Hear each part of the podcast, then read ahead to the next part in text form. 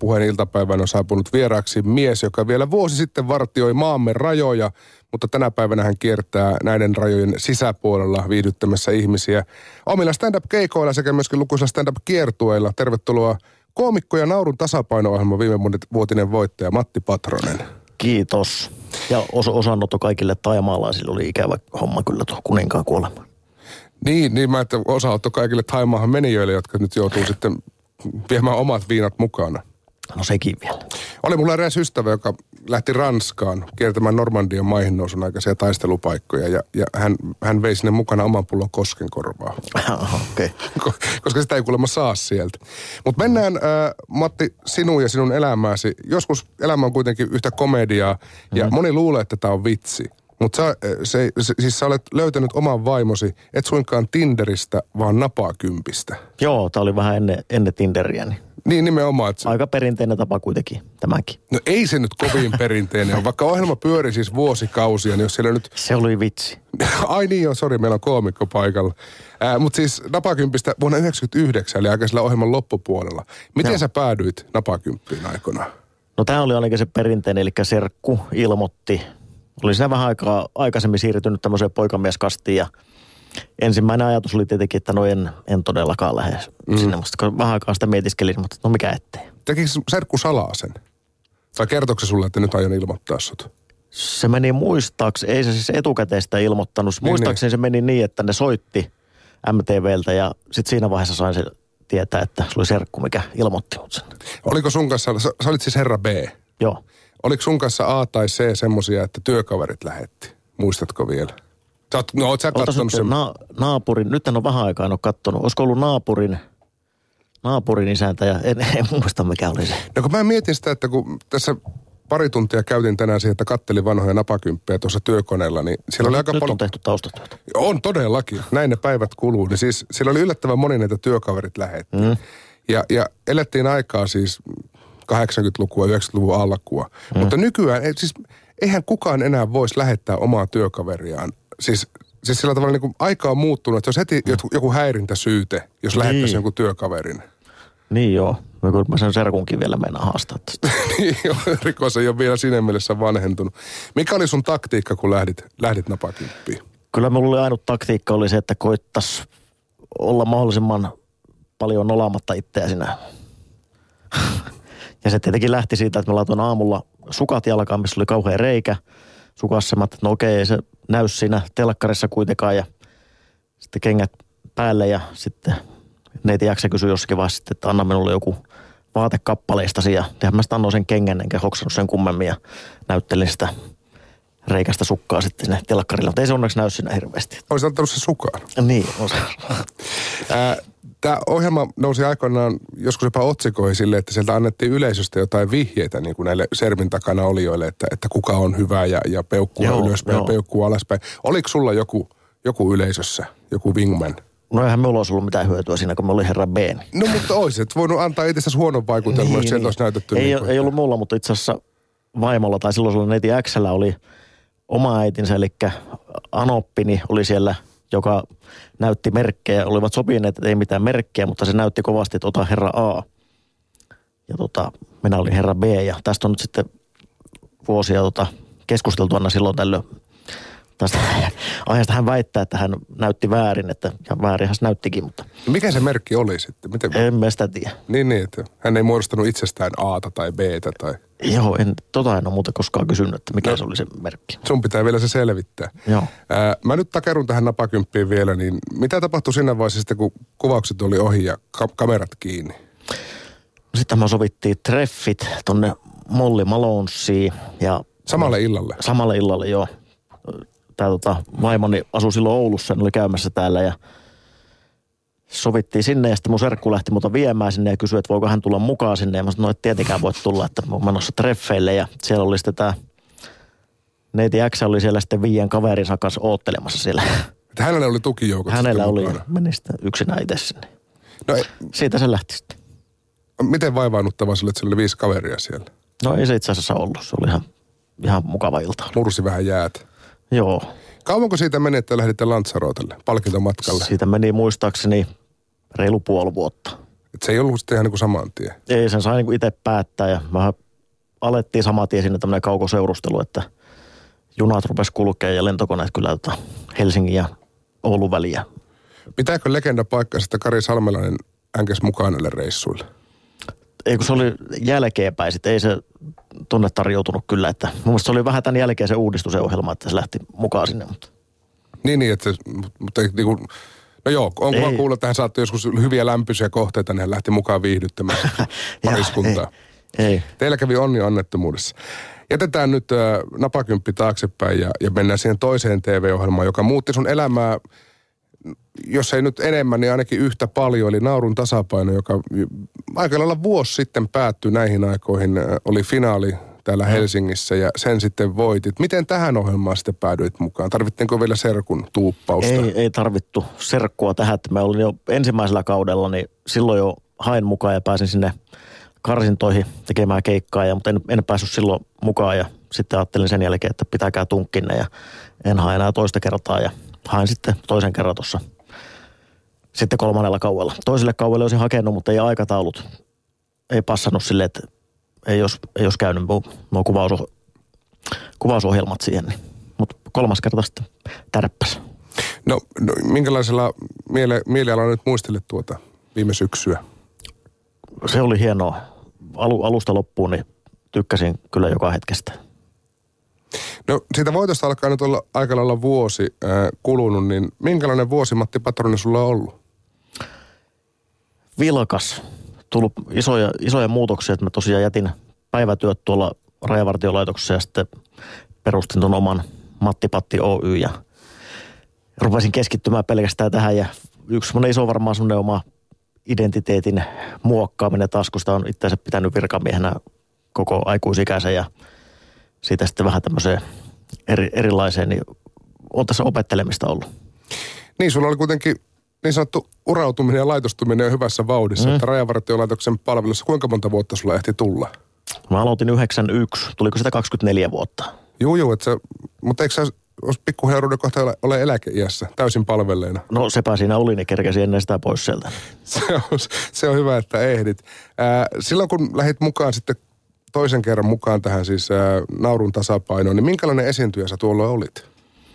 No mä olin harjoitellut sitä tässä Napakymppi-ohjelmassa joutua esiintymistä vuonna 99 ja niin mikä oli kysymys? Niin, että minkälainen esiintyjä, siis niin tarkoitan lava-esiintyjä, silloin kun ohjelma alkoi? Öö, kauhean vaikea sanoa. En tiedä, oliko sinne hirveästi muutosta sen jälkeen, että on ollut aika semmoinen vähän, vähän eleinen, hirveä tota, energinen esiintyjä on missään vaiheessa ollut. Että. Mitä sinä ohjelma aikana oppi? No kirjoittamaan, se oli varmaan se suurin.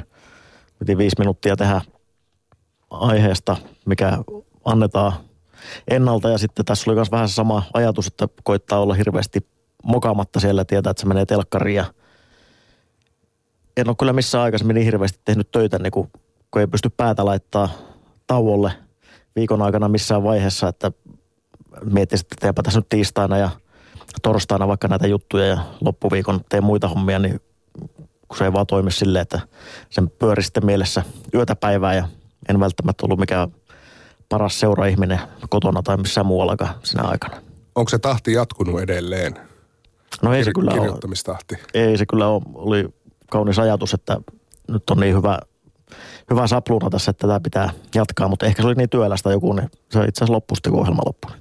No nyt kun olet periaatteessa oma itsesi herra siinä mielessä, että työllistät itse itsesi ja, ja saat tehdä niin paljon tai niin vähän töitä kuin haluat, niin onko sulle muodostunut joku semmoinen paikka tai aika, että nyt kirjoitan uutta materiaalia?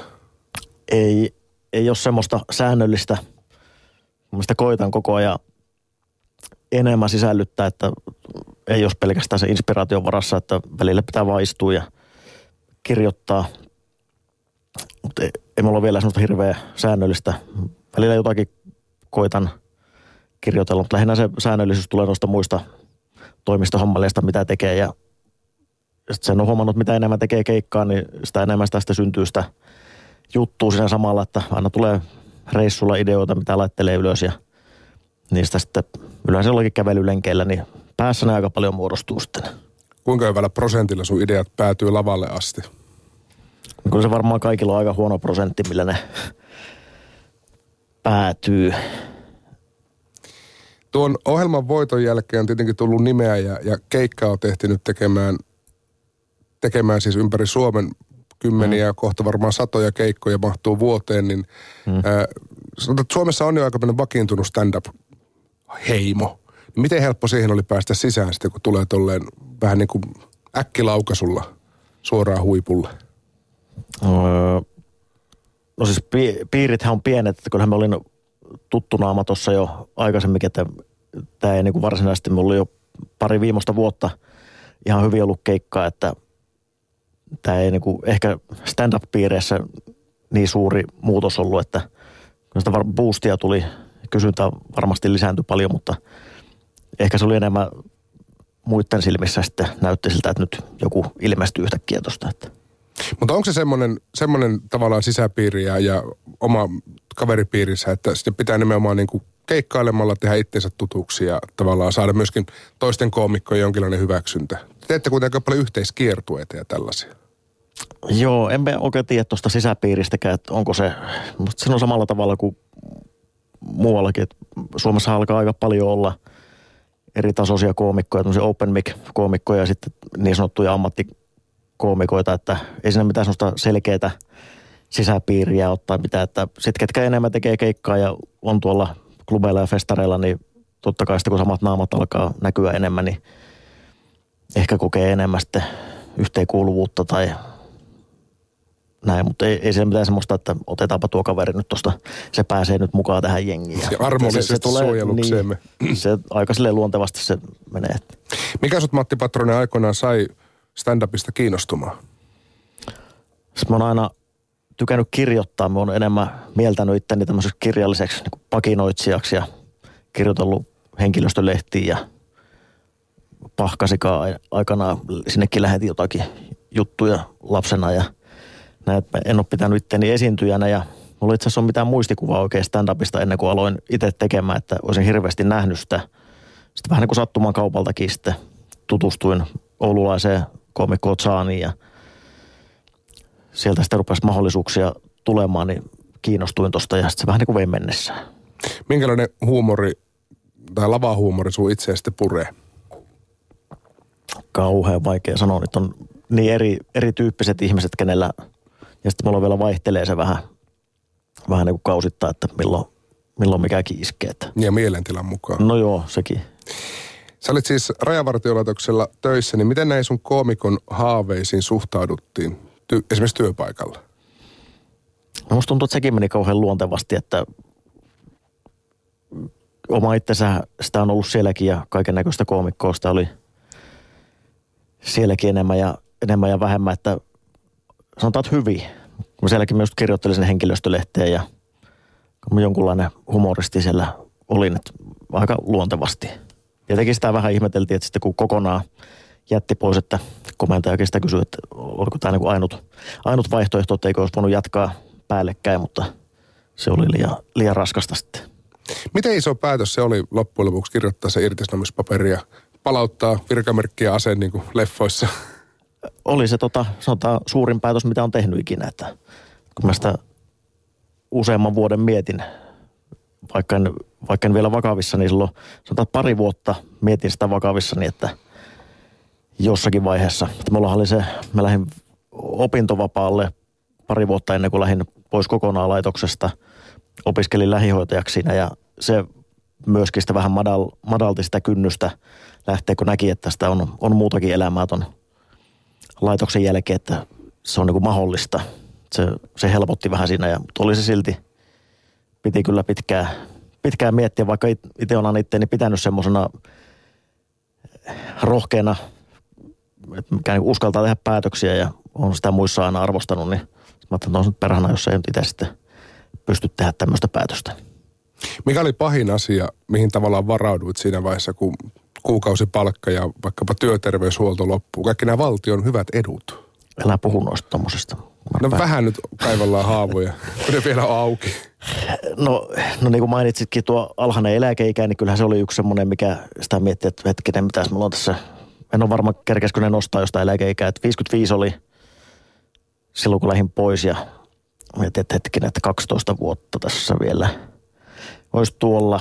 Ja näitä sitä kaikkia miettiä, että säännöllinen kuukausi tulo, että nyt näyttää hyvältä tällä hetkellä, mutta kukaan ei pysty sanomaan, että mitä se on kolmen vuoden päästä tai neljän vuoden päästä. Ja kiinnostaako Matti Patronen ketään vai pitääkö pyrkiä uudestaan napakymppiä vai mikä on. Että. mitä muuten, Mutta sitten niin. taas toisaalta niin koitin mietiskellä, että mulla on aika paljon kavereita ja tuttavia ja muistaakseni kukaan ei ole vielä nälkää kuollut, vaikka siellä on työttömiäkin joukossa, niin ajattelin, että jospa sitä luotta sitten se menisi. Mitä sitten neiti X, eli nykyinen vaimosi silloin siinä vaiheessa, kun, kun ilmoitit, että nyt muuten, nyt loppuu päivätyöt?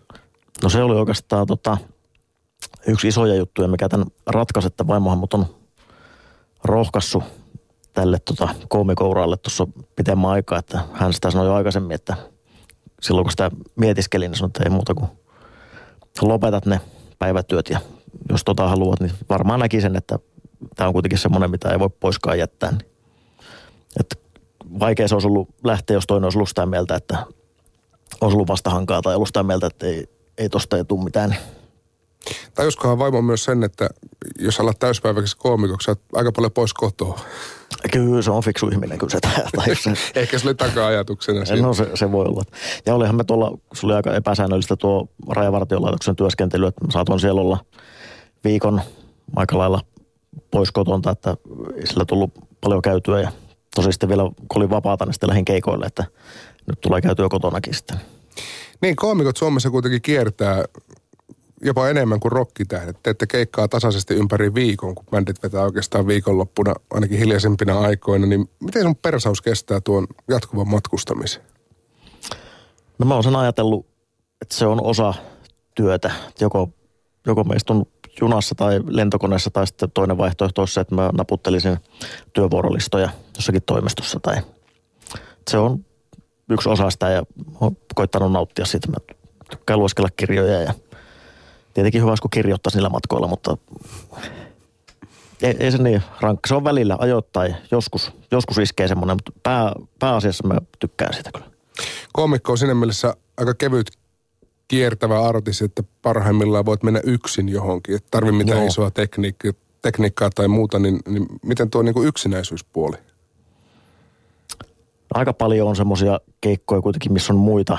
Että sitten jos on noita firmakeikkoja, yksityiskeikkoja, joko ne on Oulun lähettyvillä, että ne on semmoisia päivä, päiväreissuja, tai sitten ne on pääkaupunkiseudulla, siellä näkee kavereita, jos haluaa, tai sitten on muita mukana. Että ei se yksinäisyys ole vielä. Sitä paitsi mä tykkään olla yksin, jos joskus saa olla. Se on, se on arvostettava piirre, mutta onko Matti Patronen ymmärtänyt oikein, että sä et siis niin kuin nauti alkoholia näinä päivinä juuri ollenkaan, vai et no, ollenkaan? No, no näinä päivinä, nyt meillä on tuossa tota... Niin se et ole mikään ko- niin kuin koko elämän absolutisti, mutta nyt on niin en sanotusti... koko elämä. Nyt on tämmöinen neljän kuukauden tauko tässä menossa pari kuukautta takana ja pari eessä, että... Eli, eli vuodenvaihteessa sitten voitaisiin ottaa, jos siltä tuntuu. Joo, kyllä. Miten tuolla keikkojen jälkeen ja muuten, niin varmaan sitä niin kuin mukia olisi tarjolla. Joo. Tai se olisi helppo ainakin itse lähteä viihtymään. Joo, kyllä siinä, sanotaan, on siinäkin opetteleminen ollut, että onhan se tota, se tuli helposti tapa, että ottaa vaikka sen pari olutta. Liian helposti se tulee semmoinen, että se kuuluu siihen asiaan ja sitten vähän riippuu tilanteesta, että jos on kavereita enemmän tai vähemmän, niin onhan se helppo ja mukava. Niin on, ja siis siinä mielessä samat ammattitaudit kuin vaikka kiertävillä muusikoilla, että Joo, joka yö eri hotellia. Niin. Mutta tuttu minibaari.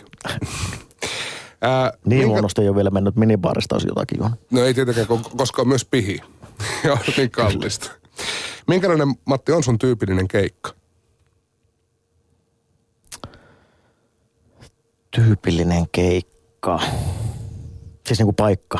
Tai... Niin, paikkana. Tai luonteeltaan.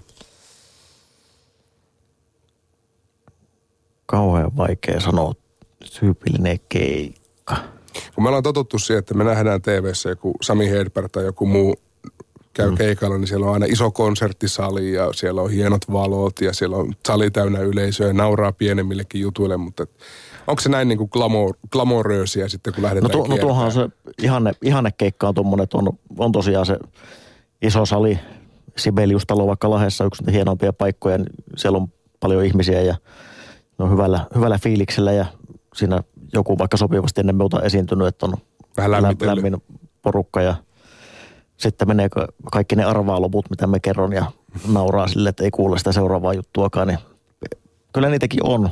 Sitten, osaa sanoa, mikä on tyypillinen, sitten on pienempiä baareja, missä välillä joutuu tehdä vähän enemmän töitä ja välillä vähemmän, että yleensä klubikeikat ja tuommoiset konserttisalikeikat on aika hyviä. Enemmän on ehkä sitten vaihtelu noissa firmakeikoissa, kun siellä on olosuhteet sitten vaihtelee ja voi olla, että osa ei kiinnosta tai Niin, että jos, jos ihminen maksaa lipun stand-up-keikalle, niin hän on todennäköisesti valmiimpi nauramaan kuin... No joo, se on niinku se lähtökohta, että niinku ajattelee, että se on, silloin ne tykkää olla siellä. Ja se firmakeikat, siis parhaimmillaan ne on todella hyviä ja, ja tykkää niitä tehdä, että siinä ei mitään, mutta välillä, välillä voi olla niinku huonoimmillaan semmoinen, että siellä on kolme tuntia ihmiset istunut paikoillaan, siellä on pietty erilaisia mielenkiintoisia puheita ja esitetty firman kiinnostavia tilastoja ja jaettu palkintoja 40 minuuttia ja sitten tulee tauko siinä ja ihmiset pääsee ensimmäistä kertaa viinihanojen ääreen ja sitten